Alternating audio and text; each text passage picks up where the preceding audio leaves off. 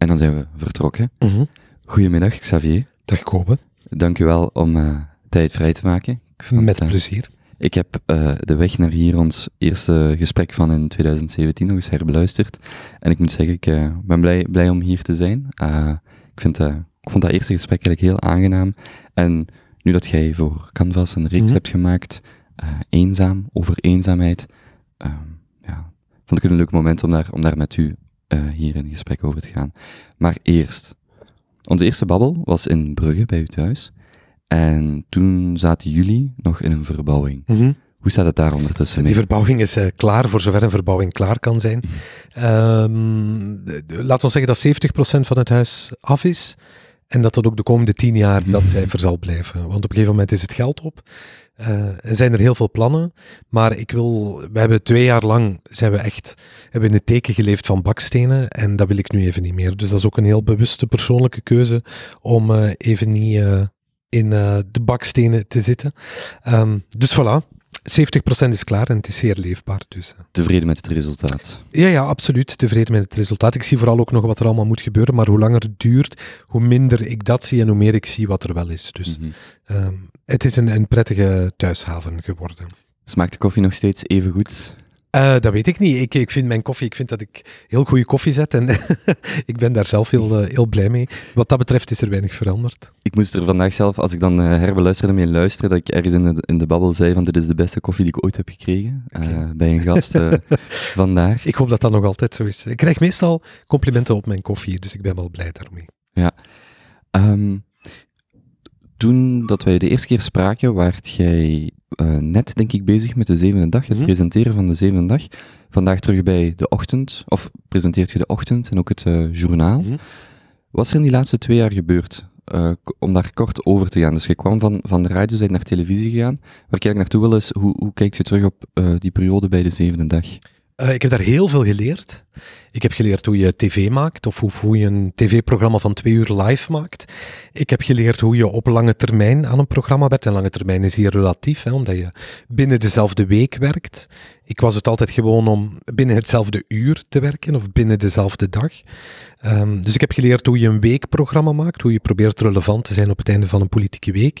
Uh, ik heb geleerd hoe je uh, lange termijn denkt, hè, hoe je probeert in te schatten hoe de nieuwsweek zal verlopen en wat je toegevoegde waarde daar nog kan zijn. Um, ik heb geleerd om live televisie te maken, wat een ontzettende eer is. De zevende dag is het programma met het meeste aantal camera's, denk ik, in de studio. Het zijn er zeven in totaal. Hmm. Dus dat is een geweldige leerschool geweest. Ik heb ook heel goed geleerd um, wat ik niet graag doe. Um, en dat bleek helaas heel veel dingen te zijn die met een programma als de zevende dag samenhangen. Zijnde dat lange termijn, wat eh, nog altijd relatief is. Want dat bedoelt u drie, vier dagen werken? Aan één product. Aan één programma ja, op zondag. Ja, dat, dat is iets wat voor mij heel moeilijk is. Ik was een student die ook tot ochtends vijf uur blokte, douchte en het examen ging gaan afleggen. Dat werkte voor mij. Um, ik kon heel moeilijk heel lang op voorhand studeren. Zoals ik het dus blijkbaar ook moeilijk vind om lang op voorhand aan een programma te werken dat pas tussen aanhalingstekens over drie of vier dagen op antenne moet. Ja, want hoe moet ik mij dat voorstellen? Zijn dat dan bijvoorbeeld drie, vier voltijdse dagen dat je echt werkt? Ja, je begint op woensdag en dan begin je na te denken over wat kunnen we doen. Woensdag is een, een rustige dag. Maar dat is niet een dagje van drie, vier uur, dat is een volledige... Nee, dat is een volledige dag, volledige. waarin we eigenlijk meestal ook begonnen nog met de evaluatie van zondag. Wat was er zondag goed, wat was er slecht? Wat pakken we mee naar deze week? Wat kunnen we zondag gaan doen? En dan gooit iedereen ideeën op tafel. Uh, en met die ideeën ga je dan wat aan de slag. En op donderdag evalueer je die ideeën en, en begin je echt rond te bellen en dingen af te bakenen. Um, en dan op vrijdag nog eens. Zaterdag was dan echt interviews voorbereiden, in elkaar steken, beeldfragmenten zoeken. Hoe ga je daar tv van maken? En op zondag was er de uitzending. Um, en nu klinkt dat als heel snel en dat is ook eigenlijk best snel, maar voor mij was dat een, een heel moeilijk proces. Ik ben daar echt mezelf tegengekomen. Um, en dat, dat is een pijnlijk proces, omdat je ergens moet vaststellen, ik kan dit niet. Voelde het als falen aan? Absoluut. Misschien ook nog, nog aangeven, je komt dus van een context waar je s'morgens binnenkomt, een, een programma maakt voor de radio, daarom dat het contrast dan zo groot was voor u, denk ik. Ja, ik, als ik de ochtend doe, dan begin ik om vijf uur en om zes uur ben ik op antenne en om negen uur ben ik klaar. En eigenlijk nog voor de tien uur zitten we alweer samen over het programma van de dag daarna. Terwijl iedereen rond ons hè, om tien uur s ochtends hier nog aankomt. Uh, enfin, dat is veel gezegd, want er, is, er zijn best wel wat mensen om tien uur. Maar zij zijn bezig met het, radionieuws van elf uur of het journaal van één uur. Wij zijn al bezig met de ochtend van de dag erna. Dus dat tempo is verschroeiend en ik vind dat ook heel fijn. Ehm, dus ja, om op je eerdere vraag terug te komen, voor mij was dat absoluut een falen om vast te stellen dat dat iets was waar ik mee vocht. En ik heb daar lang geprobeerd om, mij, um, om daar tegen te vechten. Maar hoe langer ik daar tegen vechtte, uh, of vocht liever, um, hoe ongelukkiger ik werd. En ik kan veel werken en hard werken, en dat vind ik helemaal niet zo erg. Maar ik merk als ik iets dus moet doen wat zo indruist tegen wie ik ben, dat dat dus zijn tol eist, ook fysiek. Um, ik was gewoon niet blij. En niet blij klinkt nu als een kleuter die een speelgoedje niet krijgt. Ik was ongelukkig, uh, professioneel. Um, en dan, ja, dan moet je daar maar de conclusie uit trekken. En dan is dat heel jammer. En dan heb ik wel geleerd dat er een eindigheid zit op, op een aantal dingen. En ook op hoe rekbaar ik zelf ben als journalist. En, en wat voor journalistiek ik graag doe. Uh, want het ene is niet beter of makkelijker of moeilijker dan het andere. Ik denk dat journalistiek tegenwoordig een heel moeilijk vak is. En of je dat nu op weekbasis of op dagbasis doet, dat maakt niet zoveel uit. Het werkproces erachter, dat maakt wel wat uit. Ik zou voor de krant ook niet voor het magazine kunnen schrijven, mm.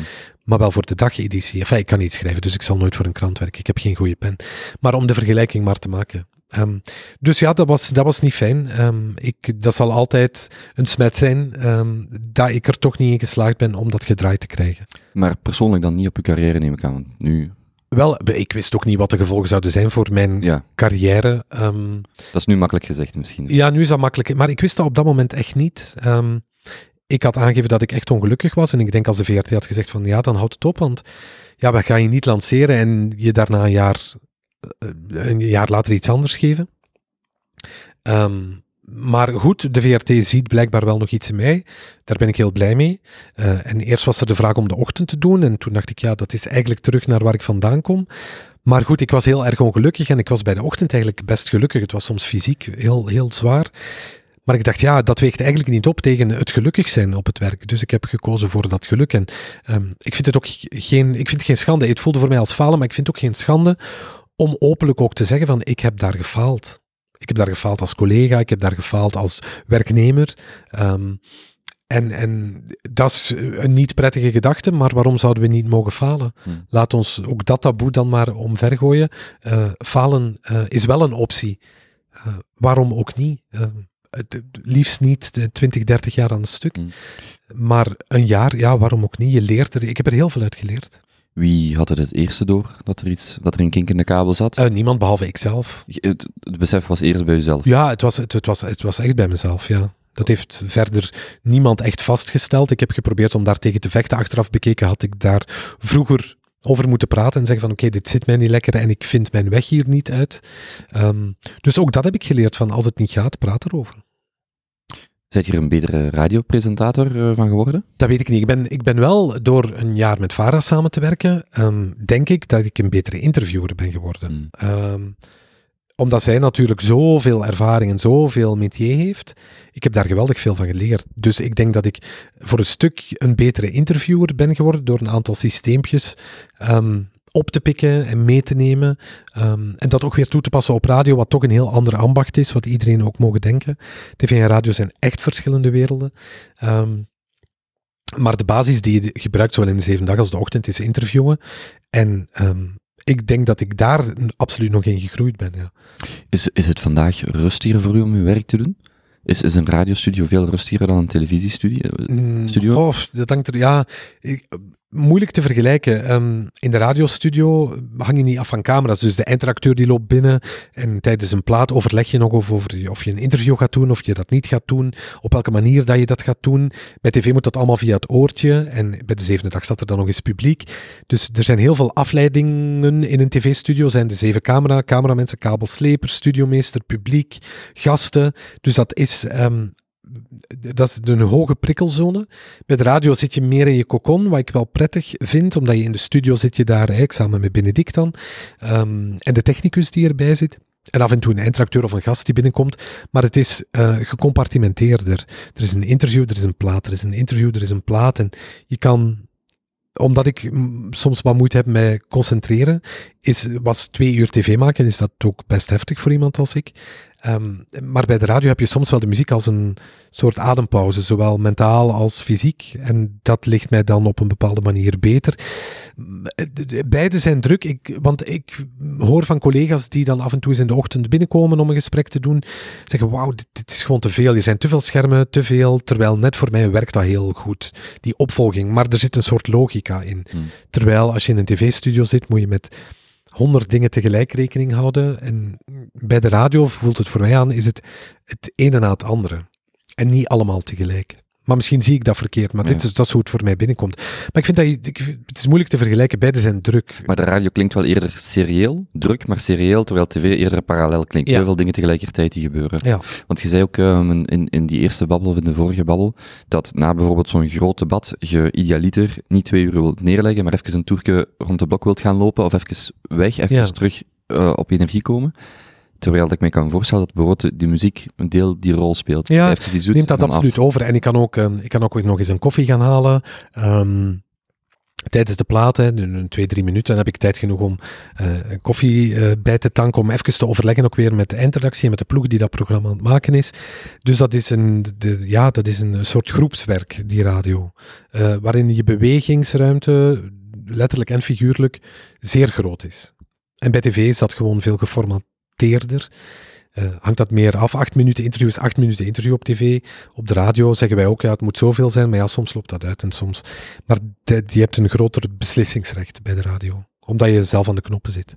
Ik, ik, ik verbeter mij als ik fout zit. Ik heb ook de indruk dat de, uh, de interviews die ik van u beluister, uh, van de ochtend, dat daar op, op, op ik, ik, ik, kan niet exact beschrijven waarom, maar het lijkt mij alsof dat die veel meer op uw sterkte inspelen. Ik hoor u bijvoorbeeld uh, interviews afnemen waar ik denk, amai, hij is heel direct of heel straf of heel, uh, dat ik op tv bijvoorbeeld niet zo zag komen. Maar ik weet niet, ik weet zelfs niet of dat ook voor u zo voelt. Maar, so, dat... maar, soms denk ik, als ik u zie, denk ik, een, een, een charmante, zachtaardige man, maar dan hoor ik die interviews, met alle begrip natuurlijk, mm dat ik denk, amai, hij is uh, hevig, stevig en precies komt dat er in, de radio of in de ochtend beter uit, uh, vooral de politieke interviews dan, komt er beter uit als, als op televisie. Ja, ik weet, ik weet dat niet. Dat is hoe jij het ziet. En ik vind het fijn dat je zegt dat je die, dat die radio-interviews uh, kan waarderen. Um, ik denk dat ik bij tv nooit helemaal in mijn rol ben gekropen. Of dat ik nooit helemaal mij en sync heb gevoeld met de rol die ik had daar. Of wat dat ook moest zijn. Ik, ik, denk dat dat ook helemaal niet gedefinieerd was, nog voor mezelf, nog voor de ploeg. Nog. Dus dat daar voor een stukje verklaring zit. Um, ik weet wel, als, als ik um, 38 graden koorts heb en ik heb griep en ik, kom naar de radiostudio, ik zal met veel plezier toch opstaan s ochtends. Want als die rode knop in de studio op on gaat, dan uh, voel ik mij genezen. Dat, voelt, dat is echt mijn tweede huiskamer. Ik zit daar zo op mijn gemak. Die studio is van mij. En uh, ik heb nooit het gevoel gehad, denk ik, toen ik de zevende dag, deze studio is van mij, omdat hij ook niet van mij was. Omdat hij van zoveel mensen was. Um, en dat je dan gewoon minder dat je eigen kan maken. Terwijl de radiostudio, denk ik, I have this. Dat gaat lukken. Of het zal op zijn minste niveau bereiken wat um, de middelmaat overstijgt, hoop ik. Um, en op hele goede dagen ben je heel goed. En op slechte dagen ben je gemiddeld. Um, maar ik heb een basis waar ik op kan terugvallen. Ja, de fundering lijkt sterker. Dus als het slecht gaat, en op de radio gaat het nog steeds relatief goed, terwijl als het op televisie misschien slecht gaat... Dan gaat het heel slecht. Dan gaat het heel slecht. Ja, enfin, ja. is mijn ja, hoe Zeer beperkte ervaring ja. natuurlijk. Ja. ja. Maar goed, uh, het journaal komt daar dan mm -hmm. vorig jaar in 2000 uit, dat weet ik nu niet exact, uh, bij kijken. Ja, het viel samen. Hè. Dus de ochtend ging ik door vanaf september 18 en samen met het journaal. Dus ja, ik ging één week op de tweede ochtend doen. Dat is nog geen fulltime, dat is ongeveer 60% als je dat één week op de twee doet. Um, dus ik had nog een, een, een, uh, een beschikbaarheid van 40%, waarvan ik zelf ook niet goed wist wat ik in dit huis nog zou gaan doen. Maar ik had er ook even met het idee gespeeld om 60% te werken een jaar, om mezelf even wat tijd te geven. Maar toen kwam de vraag van de hoofdredactie van, hey, we zoeken eigenlijk nog iemand die af en toe mee journaal laat wil presenteren. We dachten aan jou. Ja, als ze dat vragen, ik heb er ook niet bij stilgestaan, dan doe je dat omdat ze jou dat vragen, omdat het het journaal is. Dus ik heb daar op zich niet zo heel erg bij stilgestaan. Ik dacht wel, dat wordt een uitdaging met bioritme, maar... Ja, want het journaal laat, dat wordt ook altijd live opgenomen. Of is dat, dat, alles is live, ja. alles is live? Ja, we kunnen ons dat ook niet permitteren om... om, om Nee, maar goed, het is niet dat daar een... Er zit zelfs geen speling op, in de zin dat je moet morgens de ochtend presenteren. Staat een journaal, Mhm. maar dan is het dan zo gepland dat dat niet over Ja, het is dus een week ochtenden en in de week daarna heb ik laatjournaal. Dus dat zit nooit in dezelfde week, want dat zou echt onwerkbaar zijn. Enfin ja, dat zou wel werkbaar zijn, maar misschien maar voor een half jaar. Om dan aan het infuus te moeten in het ziekenhuis. En dat heb ik er dan ook niet voor over. Eh, nee, dus het zit wel, het zit uit elkaar. Ehm, dus ik werk in ploeg, zoals er zoveel mensen in ploeg werken. Alleen is het, ja, het is heel vroeg en het is heel laat. Hoe, hoe bevalt het u? Want je staat Eh, weer terug voor de camera, maar het is wel een heel andere dynamiek. Het is een heel andere dynamiek en, en het is veel meer ehm, de wereld uitleggen, het journaal. Eh, de ochtend is echt de wereld ehm, tegen het licht houden, Hm. daar vragen over Ja, stellen. een vraag stellen. Ja, en, en ik vind het wel fijn als ik in het journaal een, een, iemand live heb die ergens ter plekke staat, omdat ik dan denk, ja, dan mag ik weer een vraag stellen. Dat, dat vind ik nog altijd het prettigste. Ik denk dat het journaal laat bevalt mij meer dan ik misschien had gedacht. Ik heb er in het begin niet bij stilgestaan, maar als ik daar nu op terugkijk, ehm, dacht ik, oei ja, waar kan je daar creatief in zijn? Maar je hebt heel veel creativiteit. Je kan daar ook echt een stuk van jezelf in kwijt, omdat je de teksten zelf schrijft, omdat je ehm, op een bepaalde manier het nieuws probeert te vertellen op een zo neutraal mogelijke manier, maar ook helder, ook in hele moeilijke dossiers en moeilijke vraagstukken, ehm, proberen te zeggen aan uw kijker, hey, goeie je gaat waarschijnlijk straks slapen, maar dit was vandaag wel even belangrijk. En daarom en daarom en daarom.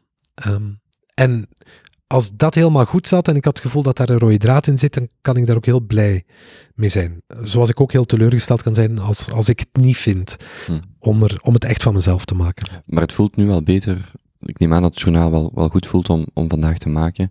Ja, ik, ik, als, je, als ik over persoonlijk geluk spreek, dan ben ik weer heel gelukkig in wat ik doe, omdat ik weer op die dagdeadline zit. En dat Ja. is mijn absolute geluk. Waar is de... Wanneer precies kwam voor de mannen eh, in beeld voor u om te maken? Dat was eigenlijk toen bij eh, de zevende dag, dus dan spreken we over mm, februari 18. Ehm, de Chinees was er al een hele tijd mee bezig en ik wist dat ze daar al een hele tijd mee bezig waren. Productiehuis de Chinezen. Ja, die waren daar, ja, want bij sommige mensen roept de Ja, Chinezen ja. nog altijd heel vreemde connotaties op. Ehm, ik wist dat ze daarmee bezig waren en ineens kreeg ik een telefoontje van, kijk, we zijn dit aan het maken, maar we missen iemand die toch die interviews kan doen, omdat je merkt dat als je het niet doet met iemand in beeld, dat je niet alles eruit krijgt. Dus hè, zullen we even samen zitten. Hebben twee keer samengezeten over waar dat programma naartoe zou kunnen. Ehm, en we hadden wel echt een klik, dus we voelden het wel. En dan zijn we eigenlijk gaan draaien en dan na jaar 18... Dus eigenlijk deze tijd vorig jaar is dat antenne gekomen. Wel in september toen al, dus lag al achter ons. Ehm, en hij heeft heel veel reactie uitgelokt en heel veel reactie ehm, veroorzaakt. Begrip ook, fijn, want dat was ook de bedoeling. Een verhaal vertellen wat nog niet verteld was en waarvan het binnenkort ook heel moeilijk zou zijn om dat te doen, omdat die eerste generatie openlijke homoseksuelen in Vlaanderen toch echt wel een bepaalde leeftijd Ja, want wat was voor bereikt u het verhaal dat jij wou vertellen? was gewoon van, kijk, 50 jaar geleden is niet zo gek lang geleden. Ehm, en toen werd er niet over gesproken. Was er gewoon die straat in Antwerpen waar je in de kelder een pint moest gaan drinken, waar liefst niemand van wist wat je daar aan het doen was. We zijn nu 50 jaar verder. Er kan al meer. En er kan eigenlijk al best veel, hè, waarmee ik niet wil zeggen dat we er helemaal zijn. Maar ehm, ik wilde dat verhaal wel vertellen. En dat is ook precies de reactie die het heeft uitgelokt. Zeker die, eh, er zat een Vox Pop, hè, straatinterviews in van de jaren, uit de jaren 60. Uh, homo's zijn beesten, ze moesten ze afmaken, ze moesten... Ja, 50 jaar geleden, dat is in het licht van de geschiedenis helemaal niet zo lang. Hm.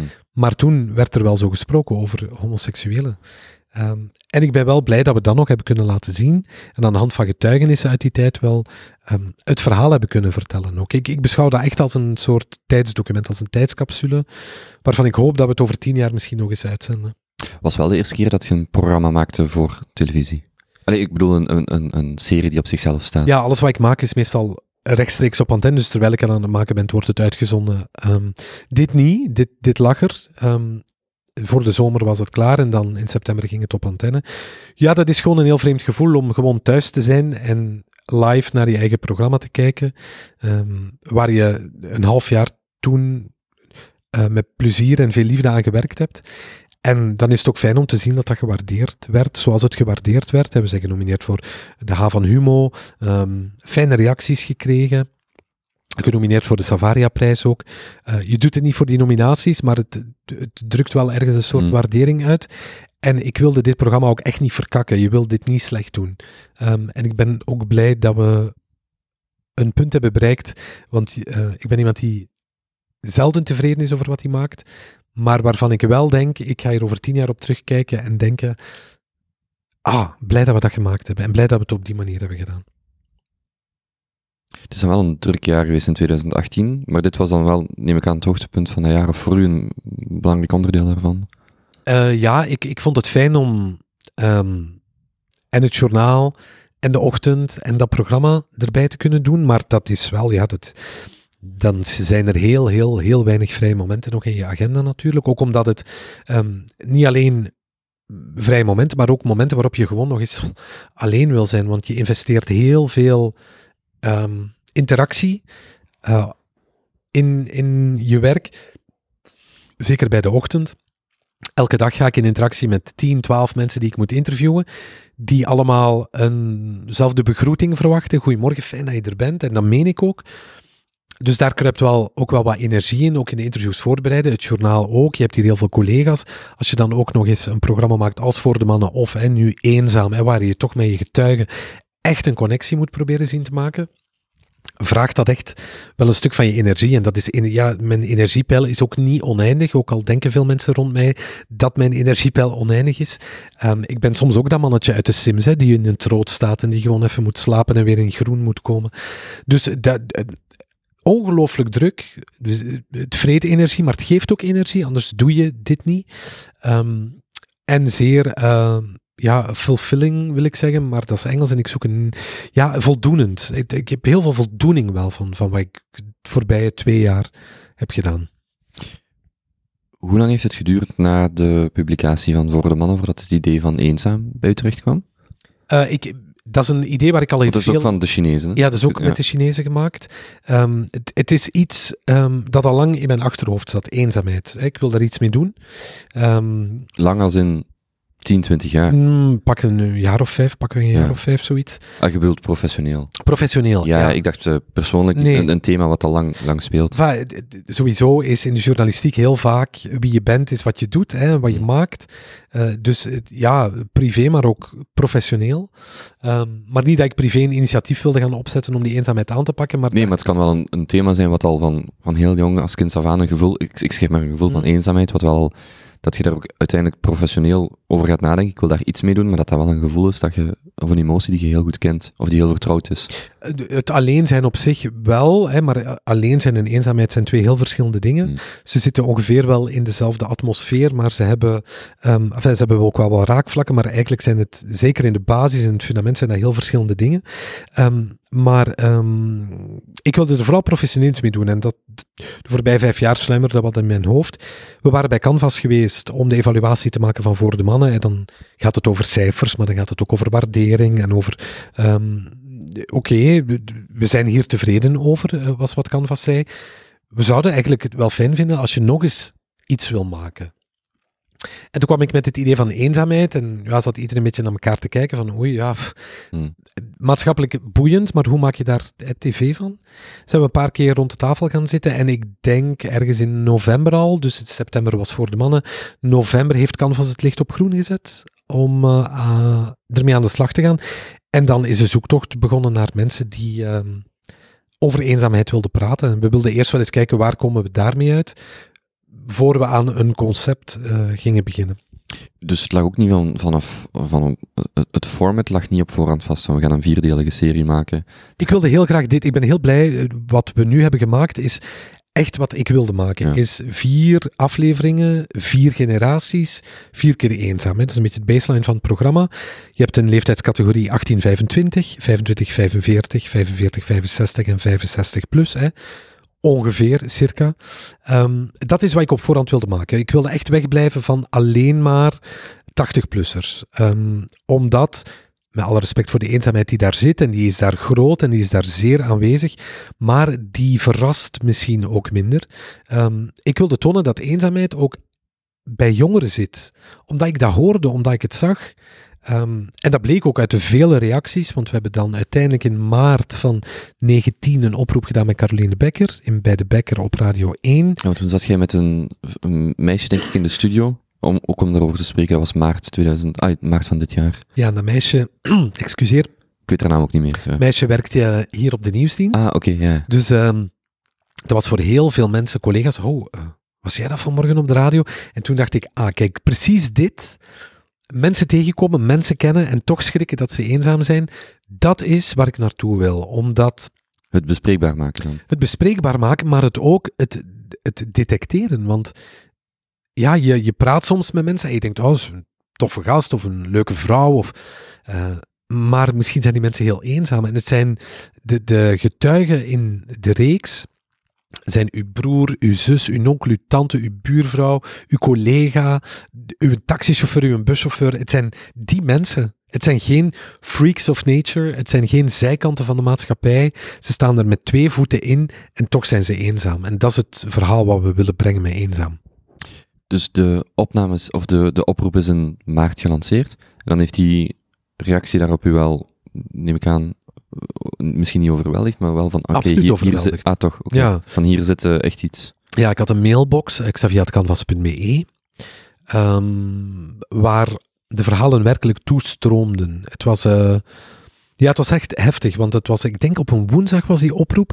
En ik ben s'avonds naar huis gegaan, ik heb die mailbox geopend, ik ben halverwege gestopt. Ik zat aan 100 mails toen. Ik ben gewoon gestopt, omdat je, die verhalen zijn zo heftig en zo intens en zo ja, je kan je dat niet voorstellen wat eenzaamheid met mensen doet. De, de, de, teksten die, of de boodschappen die je kreeg in die mailbox, die grepen echt naar de keel. Dus ik heb dat echt met, met mondjesmaat heb ik dat proberen te verwerken. Alle mensen ook persoonlijk geantwoord. Uh, bedankt voor hun verhaal. Um, als ik voelde dat het een verhaal was dat in de reeks een plek kon hebben, heb ik gevraagd van kijk, mogen we of mag de redactie dan met jou contact opnemen? Vaak was dat nee. Ik ben blij dat ik mijn verhaal heb kunnen doen, maar ik wil het niet delen met de rest van Vlaanderen. Soms ook wel, dus het is een stevige zoektocht geweest. Uh, omdat je natuurlijk ook het vertrouwen van mensen moet, moet winnen. En dat kan die ploeg die achter het programma zit, van de Chinezen, die doen dat zeer, zeer goed. Dat, die, ja, dat is, dat is best wel indrukwekkend om, om 16 kwetsbare mensen zover te krijgen dat ze in alle vertrouwen natuurlijk en, en met heel veel respect toch een verhaal willen doen. Um, ja, daar ben ik alleen maar heel blij mee, maar de reactie was echt overweldigend. En ik hoop vurig dat het programma wel iets in gang zet. Want hoe ziet het er nu uit? Zijn dan vier mensen per generatie? Vier mensen per generatie, um, dus vier afleveringen en vier mensen per aflevering. Dus in elke generatie zijn we op zoek gegaan naar um, mensen die zich eenzaam voelen of die zichzelf als eenzaam definiëren. En dat zit ergens tussen 18 en 89. Waar, uh, op welke reactie hoopt jij het zelf het meest? Uh, begrip.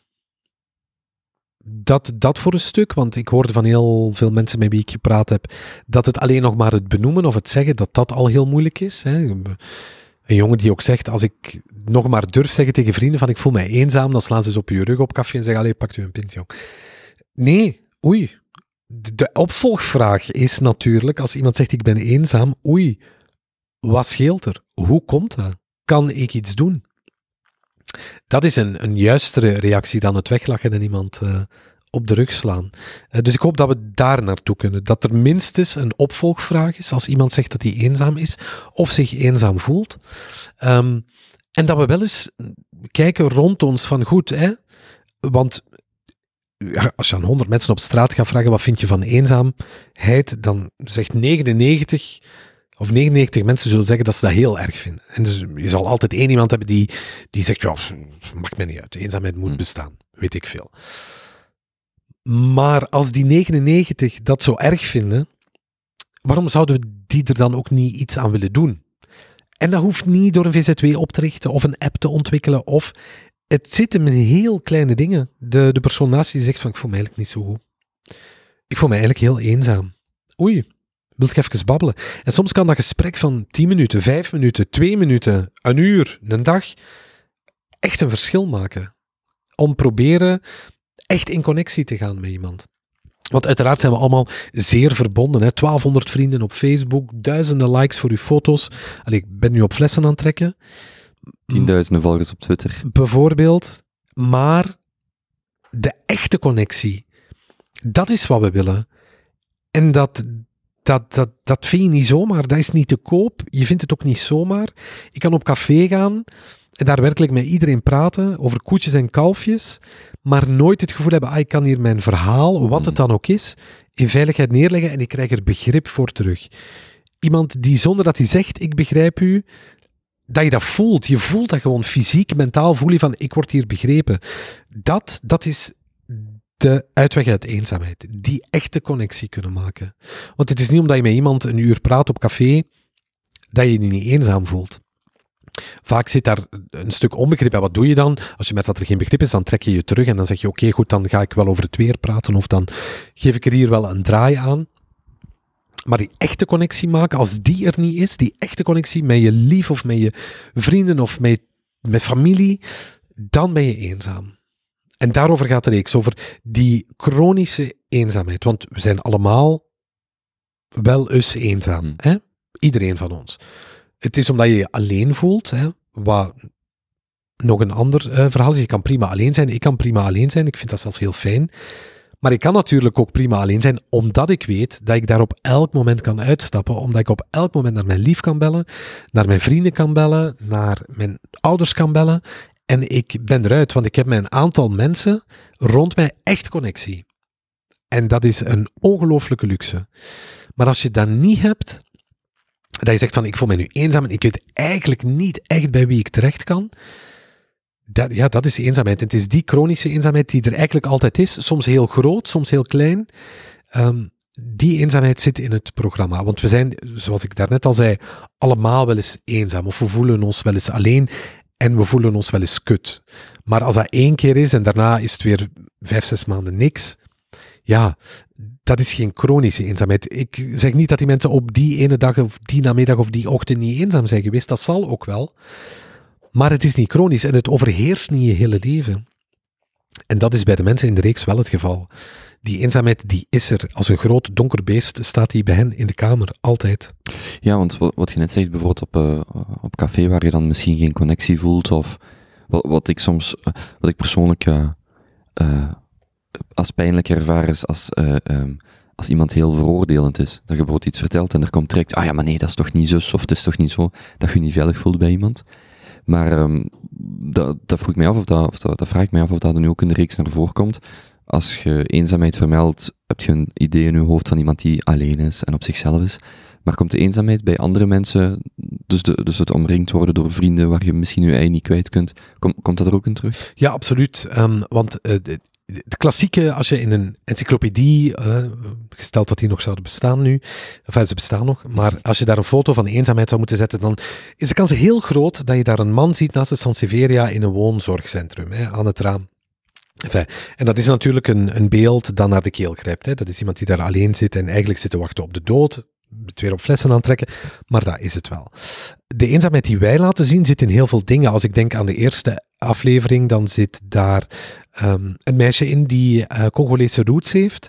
Voor de Congolese gemeenschap hier is zij een witte Vlaamse, omdat ze zich te veel geassimileerd heeft. Voor de Vlamingen is ze nog altijd de zwarte. Dus ze zegt, ik hoor nergens toe. Dus dat is echt, mijn identiteit is hier compleet weg. Um, dus bij haar zit het daar. Een ander meisje, papa gestorven toen ze negen was, moet de zorg van haar mama en haar drie broers op haar nemen, sinds haar negende. Heeft nooit een eigen leven gekend. Er is nooit tijd voor haar in haar leven. Het is al de tijd die ze heeft, is voor iemand anders. Bij haar zit de eenzaamheid daar. Ze maakt geen connectie omdat ze is 18, haar vrienden gaan op pad, gaan op café, maar zij heeft daar geen boodschap aan, want zij denkt ik ben al lang blij als ik eens een goede nacht kan slapen. In aflevering 3 zit er een man van wie de vrouw jong dement is, dus hij moet zorgen voor zijn partner. Hij zegt, we zijn hier fysiek met twee, maar ik ben nog nooit zo eenzaam geweest als vandaag, want mijn vrouw is hier mentaal niet alleen fysiek. Um, er zit ook een verhaal van misbruik in aflevering 3. Die, vrouw die alle vertrouwen in iedereen is kwijtgeraakt. Voor altijd. Onherstelbaar. Uh, door wat haar is aangedaan. Bij haar zit de eenzaamheid daar. In uh, de laatste aflevering uh, zit er ook iemand die de partner verloren heeft. Ook dat, hè, zeker in die categorie 65 plus. Ehm, ja, als je de partner verliest, eh, zou dat wel eens definitief kunnen zijn. Je weet dat de kans groot is, niet. Um, het is niet onbestaande dat je nog iemand vindt, maar de kans is wel groot natuurlijk dat je de rest van de weg die jou nog rest, dat je die toch alleen zal moeten afleggen. Ook als je 40, 50 jaar getrouwd bent geweest um, of samen bent geweest. Ja, dus de eenzaamheid komt eh, van alle kanten. En ik heb ook geleerd door deze reeks te maken dat niemand er vrij van is. Het kan zo gebeurd zijn. Partner valt weg, partner wordt hulpbehoevend, kinderen zijn het huis uit, uh, of kinderen keren zich tegen jou, of um, co-ouderschap, een verhaal in aflevering 2, over een vrouw die zegt, ik, um, de week dat mijn kinderen bij mij zijn is prima. Dan heb ik de hele dag van alles te doen en ik voel mij heel erg geconnecteerd. Maar als ik de kinderen naar papa breng, dan kom ik mijn zetel niet uit. Dan leek onder een dekentje wil ik zelfs niet koken voor mezelf. Dus die twee werelden, dat is voor haar heel moeilijk. Maar goed, ja, co-ouderschap is nu eenmaal co-ouderschap. En zij zet de kinderen voorop, wat fantastisch is. Maar het zorgt er wel voor dat zij in die ene week het heel erg moeilijk heeft. Dus ja, het zijn vele gezichten. Eenzaamheid heeft vele gezichten. En het is ook een van de hoogste individuele emoties. Um, want het zit ook tussen je oren. En daarmee bedoel ik niet dat het aanstellerig is. Het zit letterlijk tussen je oren. Als jij zegt ik ben eenzaam, dan heb ik daar eigenlijk al niks meer over te vinden. Want jij voelt je eenzaam. Dus waarom zou ik in godsnaam dat proberen te ontkennen? En dat is wat mensen soms doen om het gesprek niet te moeten aangaan. Jij eenzaam, allee, je zit toch op café, je gaat toch naar de voetbal. Ja, maar vraag dan, als je dan toch zo'n druk leven hebt, waarin zit hem die eenzaamheid? Waarom, hoe komt dat? En heel vaak is het, ja, het missen van een partner is daar echt wel um, zeer uh, fundamenteel in. Uh, je kan ook zeer ongelukkig zijn in een relatie. Maar als je gelukkig bent in een relatie, ja, zorgt dat wel voor uh, een betere connectie en zorgt het er gewoon voor dat je beter voelt. De omgekeerde is ook waar, als je heel slecht in je relatie zit, dan is de eenzaamheid dubbel zo hard. Omdat je eigenlijk wel samen bent met iemand, maar iemand die jou niet begrijpt of die jou niet erkent in wie je bent. Um, en dat is ook, dat is misschien nog pijnlijker dan eenzaam te zijn buiten een relatie. Waarbij je wel meer controle hebt uit, uit een slechte relatie te stappen dan in een goede relatie te zitten. Nee, misschien is dat ook wat te kort door de bocht, mm maar dat, als je zegt wel uh, eenzaamheid bestaat, uh, of, of het ontbreken van een partner is daar een, speelt daar een grote rol in. In een slechte relatie is het makkelijker om te zeggen, ik bedoel niet dat het makkelijk is, maar het is makkelijker om te zeggen, uh, ik stap hieruit, dan te zeggen, morgen heb ik mijn, mijn die partner gevonden. Ja, het, het is, um, het is sowieso moeilijk om een partner te vinden, tenzij um, je die echte connectie niet wil, of dat je zegt voor mij is het belangrijker om toch met iemand samen te zijn dan die connectie te vinden. Um, je, je ziet het wel hier en daar gebeuren. Hè? Zeker mm. bij mensen die in de. Ja, die in een bepaalde fase van hun leven zitten waarin ze denken: oké, trouwen en kinderen, het zal nu zijn of het zal niet zijn. En dan. Ja, zie je soms mensen bij elkaar uitkomen waarvan je misschien toch denkt: oei, moet je dit wel doen? Um, maar als zij vinden dat ze dat moeten doen, dan moeten ze dat vooral echt doen. Want daar moeten we niet te veel mening over hebben. Um, uh, als je echt kinderen wil en je voelt je goed bij elkaar, doe dat dan maar. Of dat dan die echte connectie is, helaas hè, blijkt dan misschien na 15 of na 20 jaar dat die connectie er niet is of dat ze er moeilijk is. Um, dus het is moeilijk inderdaad om de relatie te vinden, hè, want ik heb ik denk ook spontaan aan een heel goede vriendin van mij, waarvan ik het nog altijd super bizar vind dat zij geen connectie heeft gemaakt voorlopig in een relatie eh, wat ik heel gek vind, maar dat is zo met de mensen die je graag ziet. Hè. Je snapt het niet. Hè. En ik wil ook niet die lul zijn die zegt, allee, ik snap het niet dat jij geen lief hebt. Nee, dat is ongeveer het ergste wat je kan zeggen. Maar ik snap het in haar geval ook echt niet. Ik vind het ook heel jammer. En ik merk ook dat dat wel iets is wat zij heel graag zou willen. Um, en ik gun haar dat. Maar daar heb je niet voor het kiezen. Terwijl als je in een relatie zit en ze is slecht, ga je inderdaad makkelijk zeggen, ik stap hieruit. Alleen vraagt dat een soort moed die niet iedereen heeft. Omdat je ook niet weet en je weet wat je hebt, je weet niet wat je gaat krijgen. Dus als je zegt, ik stap hier uit deze toxische omgeving van mijn relatie, ja, je weet wel dat wat het volgende is als er geen nieuwe relatie is, dat je alleen moet gaan wonen, dat je het alleen zal moeten gaan doen, dat je het fysiek alleen bent. Daarom zeg ik nog niet dat je eenzaam wordt, hè. maar het kan wel een val zijn naar eenzaamheid. Ja. Dus dat mensen, al was het maar omwille van het gemak, ervoor kiezen om in hun relatie te blijven. En nogmaals, ook dat is een zeer legitieme keuze. De duivel die je kent, of, of hoe zeggen ze het? Ja, Je, je weet wat je hebt. eh. ja, je weet Ja. niet wat je gaat krijgen. Ik zou ook iedereen aanraden die zich niet gelukkig voelt in zijn relatie, om daar vooral uit te stappen, omdat dat ook jezelf heel erg gaat veranderen. Maar ik heb makkelijk praten, hè, want dat is bij mij niet aan de orde. En ik weet ook niet of ik de moed zou hebben om. Hm. Stel dat ik over tien jaar. En dan ben ik eind de 40. Als ik er dan zou achterkomen dat mijn relatie toch niet is wat ik ervan wil. Ja, dan sta ik daar wel op mijn 48. Ehm, ja, ga ik dan, zal u aan de kost zeggen, en ga ik terug op een appartementje kruipen in de hoop dat, dat ik nog een soort tweede leven vind? Goh ja, eind de 40 is uw leven ook niet voorbij hopelijk, maar ja, het vraagt wel een, een soort van moed. Dus ik snap ook heel goed waarom een aantal mensen zich eenzaam voelen. En ik heb daar, ehm, I don't judge, ik, ik denk vooral, ja, ik vind dat heel jammer. En de, van de mensen die ik graag zie, kan ik daar wel met hen over in gesprek gaan. Zeggen van, goh, misschien hè, toch dit of dat. Maar als zij iets niet willen, omdat ze dat niet willen, ja, wie ben ik dan om te zeggen dat ze dat moeten doen? Je leef vooral je eigen leven. Live your best life. Ook al is dat misschien soms een leugen, of lijkt dat ook een leugen naar de buitenwereld toe. Is het voor u dan een, een programma waarin je portretten maakt van mensen? Probeert je een boodschap mee te geven? Probeer, is het de bedoeling om eh, bijvoorbeeld, als je zegt, ik, ik eh, kijk uit naar de reactie of, of het begrip dat het teweeg brengt, zit er dan in de aflevering, en ik kom zelfs terug op de podcast die op de laatste aflevering gelanceerd wordt, eh, gaat het louter over, we maken een portret, dit zijn de mensen, dit is eenzaamheid voor hen in die fase van hun leven? Of zit er ook een, een, bepaalde...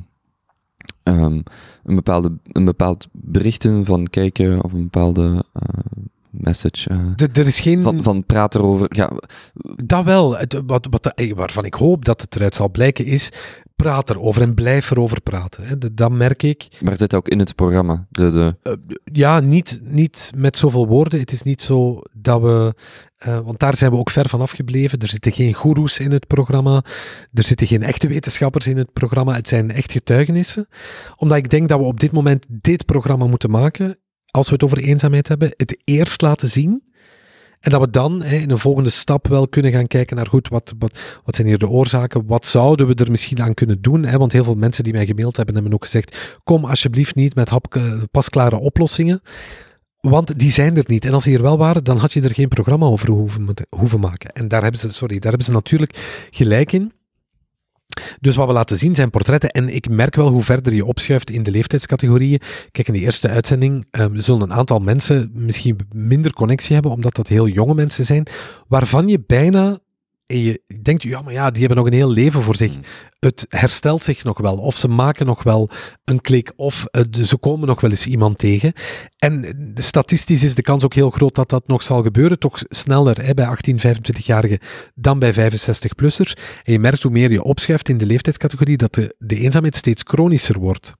En dat het steeds moeilijker is om, om ja, daar nog een draai aan te geven. Gaat de reeks van jong naar oud of oud naar jong? Van jong naar oud. Jong naar We hebben oud. daar lang over nagedacht. Ja. Um, van jong naar oud of van oud naar jong. Ik wilde eigenlijk eerst van oud naar jong beginnen, omdat ik dacht als we eerst het, ja, de, de eenzaamheid laten zien waarvan je verwacht dat die er zit, hè, bij, de, bij de oudste mensen, en dan afzakt, dan creëer je misschien elke week wat meer begrip om uiteindelijk bij de jongeren uit te komen, dat je ook snapt waar zij Hmm. mee worstelen. Aan de andere kant, hè, verras je ook niet met de reeks dan, want je laat in de eerste aflevering eigenlijk al een beetje het beeld zien wat iedereen in zijn hoofd heeft. En we dachten, kom, laten we het dan gewoon maar chronologisch doen en laten we dan maar beginnen bij de jongeren. En hun eenzaamheid laten zien. Um, daar, we hebben daarover nagedacht. Goed, we zijn daarop uitgekomen. We zullen zien uh, of er kijkers afhaken of, uh, of blijven hangen. Maar elk, um, elk, elke aflevering is wel echt anders. Um, in die zin dat elke, in elke aflevering zit er een soort van rode draad waarin je zou kunnen zeggen dat er een gemeenschappelijke noemer is. Um, in de eerste aflevering is dat wie wil ik zijn. Dat is echt identiteit. Je ziet dat die, die generatie echt worstelt met wie ben ik? Of wie wil ik, allez, wie wil ik zijn? Um, de generatie daarna uh, kijkt rond zich en is wie ik ben wel wie ik wilde zijn tien jaar geleden. Um, sorry, dat is mijn Siri. Um, is wie ik ben wel uh, wie ik wilde zijn tien jaar geleden? En als dat niet zo is, oei. wat moet ik hier dan nog aan veranderen? De generatie daarna moet het eigenlijk allemaal voor elkaar hebben, 45, 65. Eh, breathing smoothly through life, alles voor elkaar. 2,4 kinderen, huis bijna afbetaald. Ehm, maar goed, ja, is dit het nu? En is dit het leven dat ik voor ogen had? Op de grens van. de, de, laatste fase klinkt nu wel heel definitief, want 65-plussers hebben dan ook een ontzettende meerwaarde. Um, maar dat is de vraag die die generatie zich stelt. En die, die laatste aflevering is de vraag: ja, wat is mijn toegevoegde waarde hier nog? Ik werk niet meer, ik ben op pensioen. Mijn kinderen zijn het huis uit. Ja, de, de grote taken in het leven zijn afgerond. Wat nu? Waar rest mij nog? En wat is hier mijn meerwaarde? Um, en dat zijn de vier centrale vragen waar die categorieën rondgebouwd zijn eigenlijk. Laten jullie dan enkel mensen zien die met eenzaamheid worstelen, of ook mensen die het totaal niet voelen? Bijvoorbeeld, ik zeg maar de stereotype tachtiger die nog heel actief is, die, die zegt, ik, ik ken eenzaamheid bijvoorbeeld niet. Komen die er ook in voor? Nee, het zijn echt allemaal mensen die in uh, eenzaamheid zitten. En met eenzaamheid bedoel ik, ze zijn eigenlijk over het dieptepunt heen. Want ik geloof echt, en als ik dan, ik heb met al die mensen lang gepraat, als je in het dieptepunt van je eenzaamheid zit, kan je daar volgens mij niet over praten. Dus het zijn allemaal mensen die, denk ik, misschien net, misschien al wat langer over dat dieptepunt heen zijn. Dus in die zin zit er ook wel wat hoop in. Dat ze allemaal wel vertellen van ik heb het geprobeerd te draaien of ik heb geprobeerd een modus vivendi voor mezelf te vinden van kijk, dit is iets waar ik mee kan leven. Um, dus er zit ook wel een stukje hoop in. Mensen die zeggen van kijk, ik heb dit gedaan, voor mij werkt dat. Niet 100%, maar het werkt. Um, maar de meeste getuigen zijn echt over hun dieptepunt mhm. van de eenzaamheid heen. Want ik denk dat als je zo diep zit, dat is zoals met zware depressies, als je daar diep, diep in zit, kan je daar niet met enige afstand over praten. Ehm, en dan zou ik, denk ik, ook niet mijn cameraploeg daarop willen staan. Ehm, we hebben ook voor mensen gekozen van wie wij denken dat ze weerbaar genoeg zijn um, om dit verhaal te vertellen. En er ook achteraf op tv te kunnen naar kijken en daar ook geen spijt over moeten hebben dat ze het verhaal verteld hebben. Er komen geen experts of goeroes aan, aan bod, maar bij de vierde aflevering, of samen met de vierde aflevering, zou er dan wel uh, een podcast gelanceerd worden? Ja, dus we hebben nu de, de, de, de tv-reeks is puur opgebouwd rond getuigen. Um, maar we voelen ook wel dat er een, een vraag zal zijn van, ja maar goed, hè, eenzaamheid prima, maar goed, waar komt het vandaan? Wat zijn de oplossingen? er zijn er honderdduizend, zoals er honderdduizend keer eenzaam is. Zijn er ook honderdduizend oplossingen? Um, en oplossingen zou ik het zelfs niet willen noemen. Het zijn, ja, het zijn handvaten hè, die je krijgt aangereikt om misschien proberen uit die eenzaamheid te komen. Want eh, ik kan wel zeggen tegen iemand, ga naar een sportclub, maar als die niet graag sport of die houdt niet van sociaal contact, ja, dan doe ik die mensen geen plezier ermee, hè, om, om hem dat te zeggen. En daarom eh, zijn we nu in ontwikkelingsfase, enfin ontwikkelingsfase, we willen nog graag samen met de laatste aflevering op Canvas willen we eigenlijk nog een podcast brengen van een uur, waarin we met hele wijze mensen rond tafel gaan zitten en uh, het over eenzaamheid gaan hebben.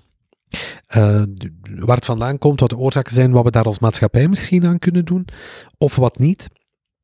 Uh, en die komt er, die is nog volop in ontwikkeling. Enfin, ik neem aan dat daar geen wiel meer afdraait, maar die zou er eigenlijk moeten liggen tegen de laatste aflevering. En dat is 11 december, denk ik, uit het bloothoofd zijn er raakvlakken tussen de reeks uh, voor de mannen en deze reeks? En eerder nog, um, ik heb veel interviews van u gelezen uh, over homoseksualiteit mm. en, en de, niet, ik denk niet per se in uw situatie, maar in het algemeen ook wel het gevoel van eenzaamheid daarbij kan komen kijken als je jong bent en je, en je, je hebt misschien niemand om ermee te praten. Zijn er voor u raakvlakken tussen die beide onderwerpen? Uh, ja, ik denk dat je, als je goed zoekt, tussen alles wel wat raakvlakken zou kunnen vinden.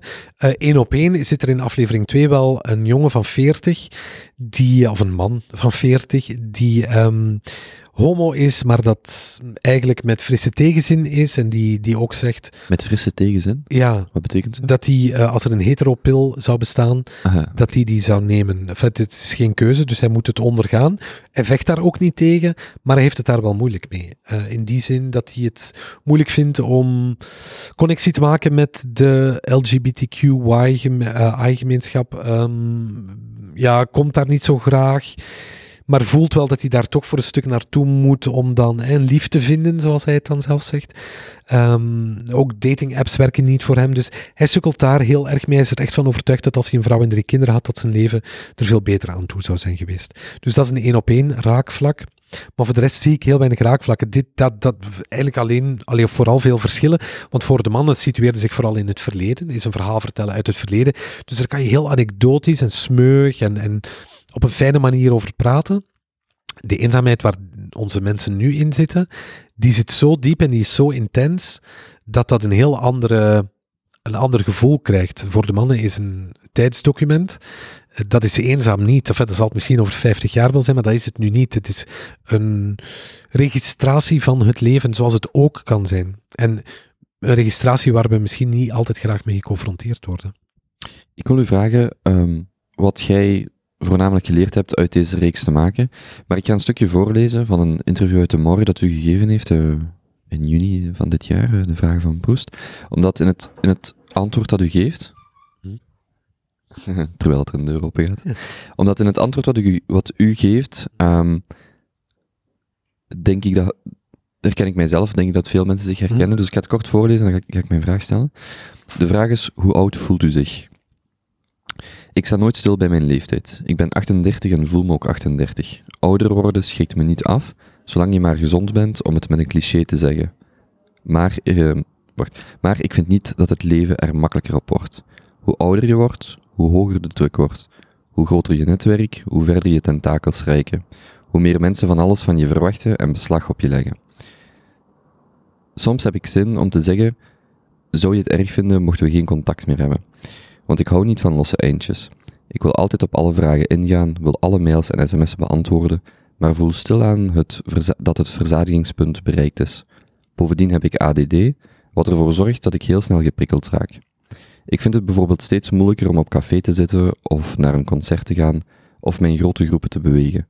Terwijl ik het als twintiger plezant vond om een sociaal leven uit te bouwen, heb ik nu steeds meer behoefte om het terug te trekken.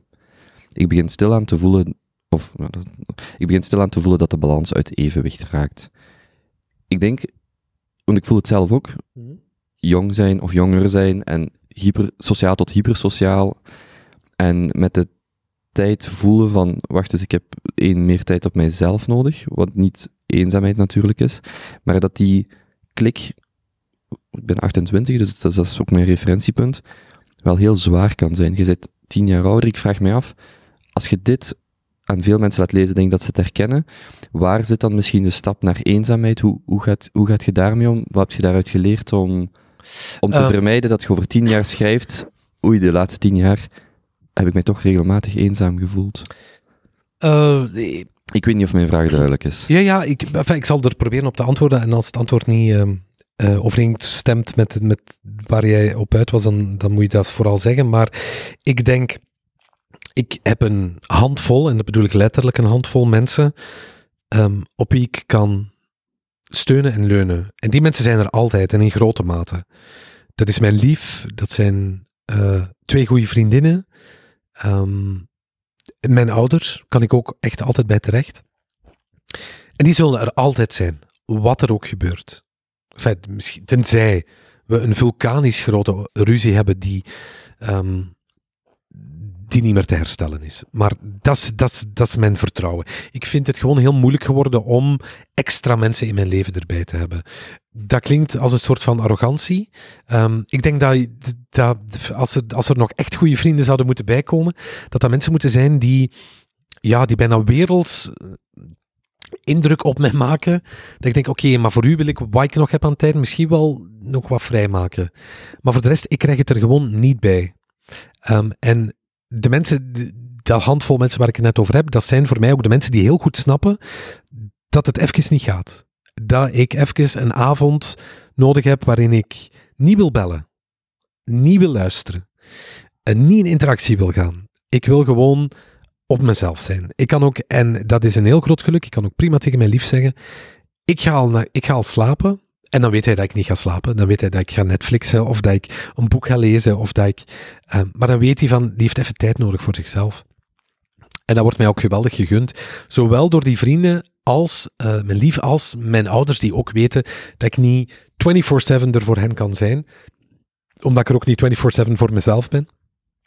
Um, dus dat is voor mij, de valkuil is daarmee weg. Ik weet dat dat Um, de valkuil zit hem net in, hè, waar je het net over had.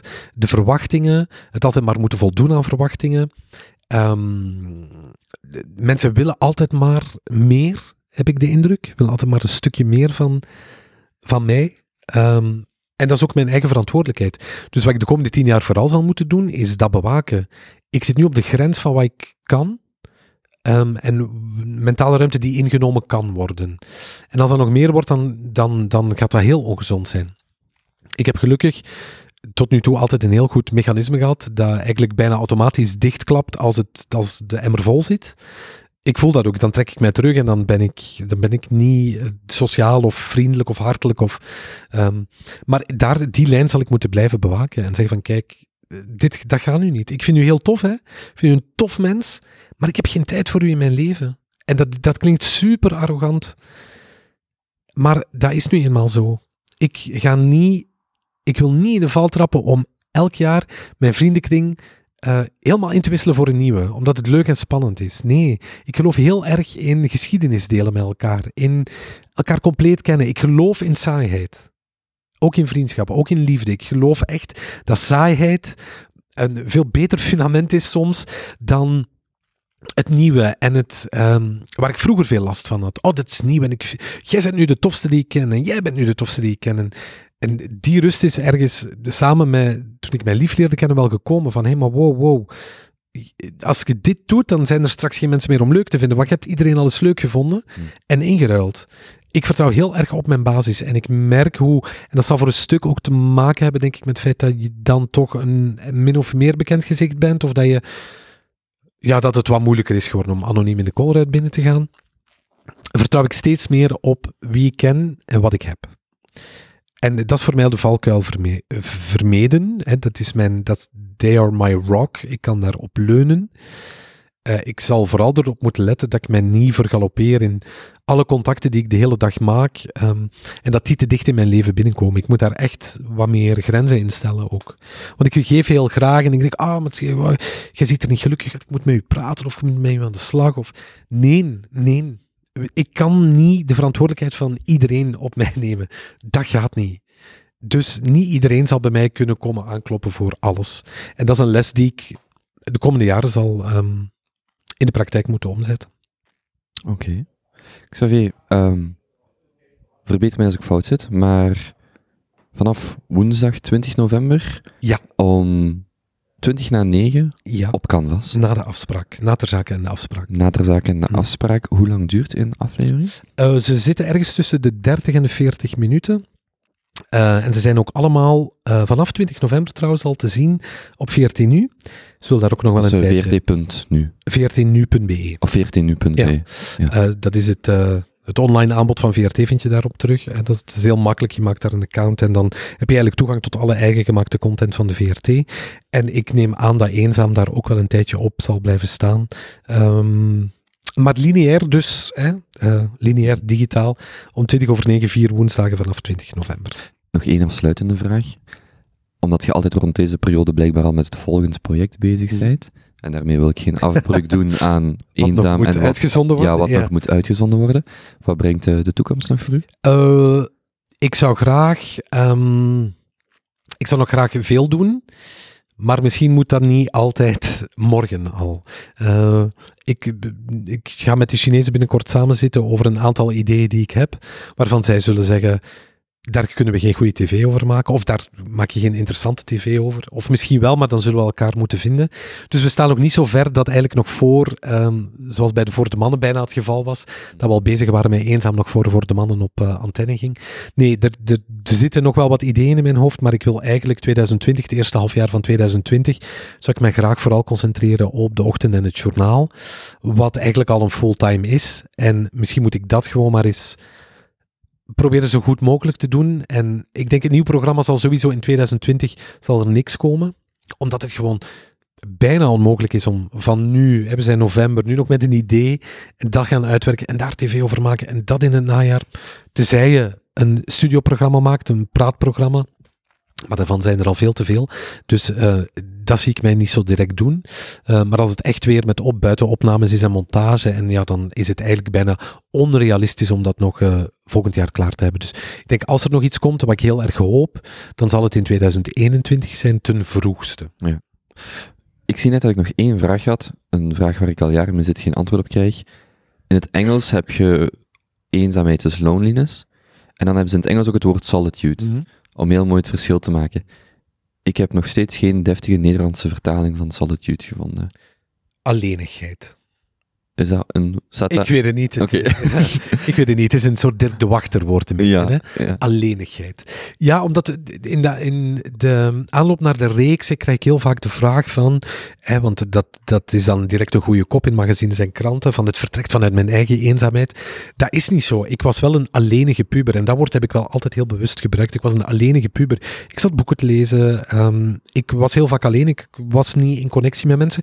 Ik heb dat, en dat is het grote verschil, nooit ervaren als een groot gemis of een grote teleurstelling of noem maar op. Um, dus alleenigheid, ja. Hmm. Of alleenheid, misschien klinkt dat. Maar er zullen vast veel betere alternatieven zijn voor het woord solitude. Oké, okay.